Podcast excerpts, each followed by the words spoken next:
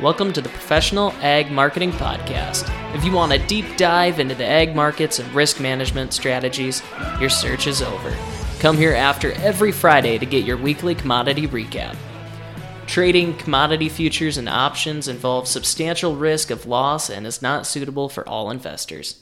This is your host, Mike Minor. Let's get started. Today is October 7th. I've got Pat with us here this week. How's it going, Pat? Good, Mike. How are you this afternoon? We are doing pretty good here. We're going to talk a little bit about demand for corn and soybeans. There's been some talk of destruction going on in that category over the past week.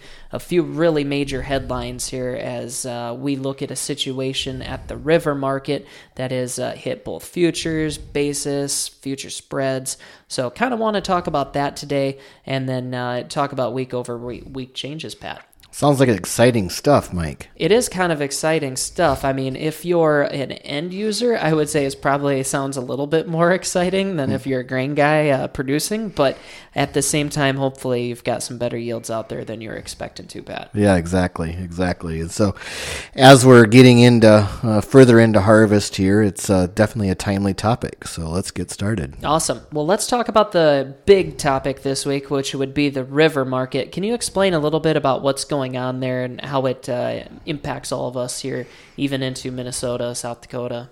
Yeah, interesting question. And so maybe just try from a bit of a step back and up macro perspective. Just a reminder that the futures markets tie to what's going on in all of our cash markets all across the country and globally, one would argue, is tied to the delivery system, which is export focused, meaning that there's delivery houses on the Illinois River that if you're choose to either be delivered on or take delivery on a futures contract, that transaction, that physical transaction, can take place on a river house. And so the tie between what's going on in cash markets and what's happening in Chicago on the Board of Trade is there's a direct tie there, but it's export related, export tied, which makes sense from a historical long-term perspective, because our surplus would get exported, not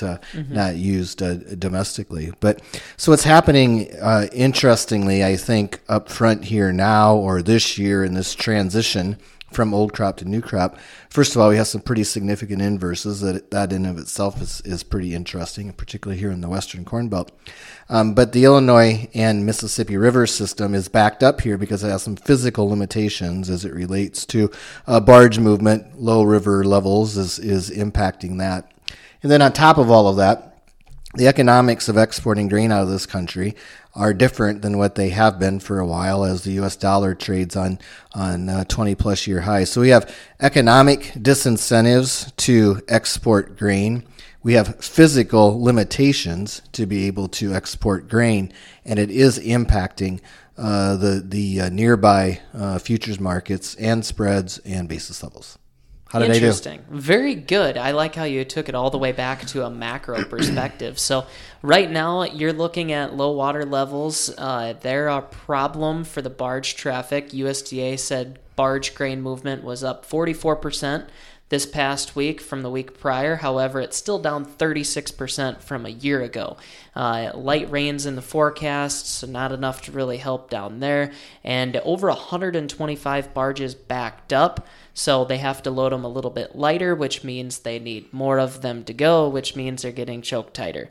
So that's a problem going forward, and it also at a time frame where FOB corn prices in Brazil for November going forward at the back end of harvest for the United States, their prices are 11% below the United States prices, and their early planting conditions have been quite favorable for their first crop. So you start to tie together some of these things with export activity, problems up front here, how competitive are we? It's not a very fantastic picture for grain prices here, is it? That's right. And the backdrop, again, is a quarterly stocks report that showed more corn around than what we expected, right? Pretty much. Yeah. And also the September report that the USDA released talked about a reduction in crop size, but also a reduction in demand as well. And many of us thought initially it was a corresponding drop in demand because production was smaller. But you might want to take a double look at that, right? Yeah. Because it's possible that those two things didn't have much to do with each other. It's possible that the USDA needed to reduce the size of the crop because of deteriorating crop conditions in the latter part of the growing season, which, by the way, the earlier yield reports that we've seen filter in here since then would probably substantiate the USDA numbers as the reduction was warranted. But it's perhaps coincidental that we also reduced demand, or said a different way, demand was going to go down whether the crop size was going down or not. Right. Yep. And so I find that part, I guess, equally fascinating as it relates to all of these things, is that you know, those factors that you rattled off, the an early and relatively good start to the crop in South America, a strong U.S. currency, ocean freight spreads changing, all of these things are suggesting that demand for corn, at least on the export front, is warranted to see some sort of reduction in that expectation as we go forward here. And then on top of all of that, strong U.S. currency drives down crude oil prices, and now corn is also being impacted potentially from a demand perspective in the ethanol sector because of strong U.S. currency and lower crude oil values as a result. Not to mention the macro issues of feds all across the planet trying to slow down economic activity, which traditionally isn't all that bullish for commodities either. Yeah. So it's been interesting because I think so far here, this river talk has mainly impacted the soybean market. But it'll be interesting as harvest goes along. If this remains a problem, you'll really start to see it hit the corn market as well. And we've seen that in the future spreads, probably a little bit more. The soybean spreads have been a little bit more bearish than the corn ones, but they're moving right along with it, just like you said. They're futures markets, so they see a little bit of this coming at them in the future. So when we go forward here, basis, we're still going to use a lot of corn in South Central United States, so basis levels are somewhat strong for corn there. But I was taking a look at basis levels in Eastern Iowa on soybeans specifically, and this week from the 27th of September to today, we've pretty much backed off an average basis level on soybeans about 40 cents. In Eastern Iowa. So it'll be, and I know that you're going from an inverted market up front, you know, before harvest to now harvest glut pretty much. So that naturally does that anyways most years, but it happened pretty quick. It did happen quick, and I had heard some of in individual locations, I had heard of some 70-cent basis changes day over day. So pretty amazing. Yeah. That is amazing.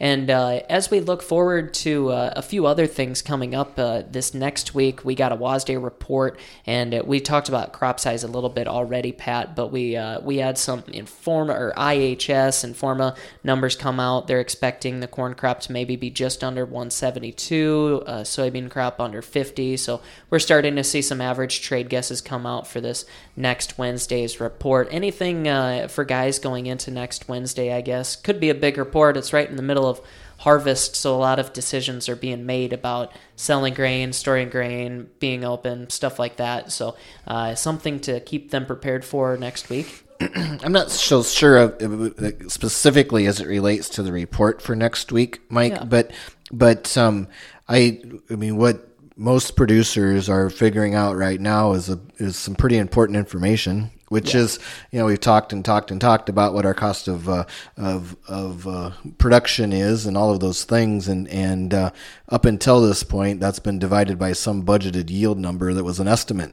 And for a lot of us, we're becoming increasingly clear as to what we're going to be able to divide our expenses by. Pretty important number to understand. And so we just would just submit to everyone that as we're working through harvest, let's make sure that we're dollaring up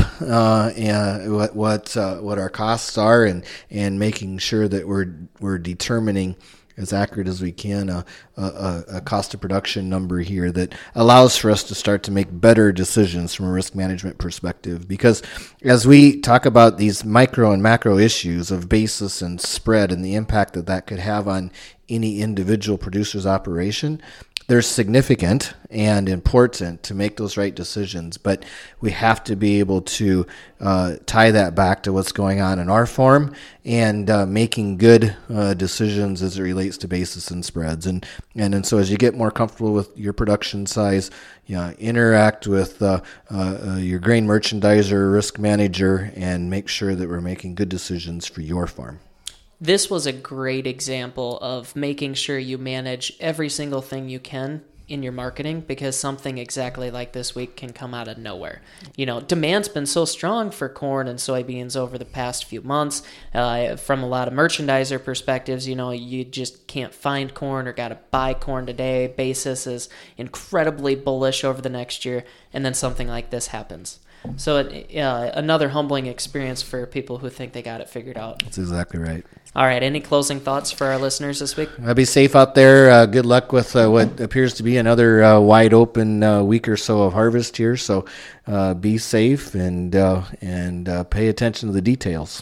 3-day weekend here on the banks, but we do have markets open on Monday. So if you need anything, we'll be here at Professional Ag Marketing. And thank you to all our listeners. Please reach out to us from our website at professionalagmarketing.com. Or check out our newly added hog-specific podcast named Hog Market Talk that's released every Thursday. Trading commodity futures and options involves substantial risk and loss that is not suitable for all investors.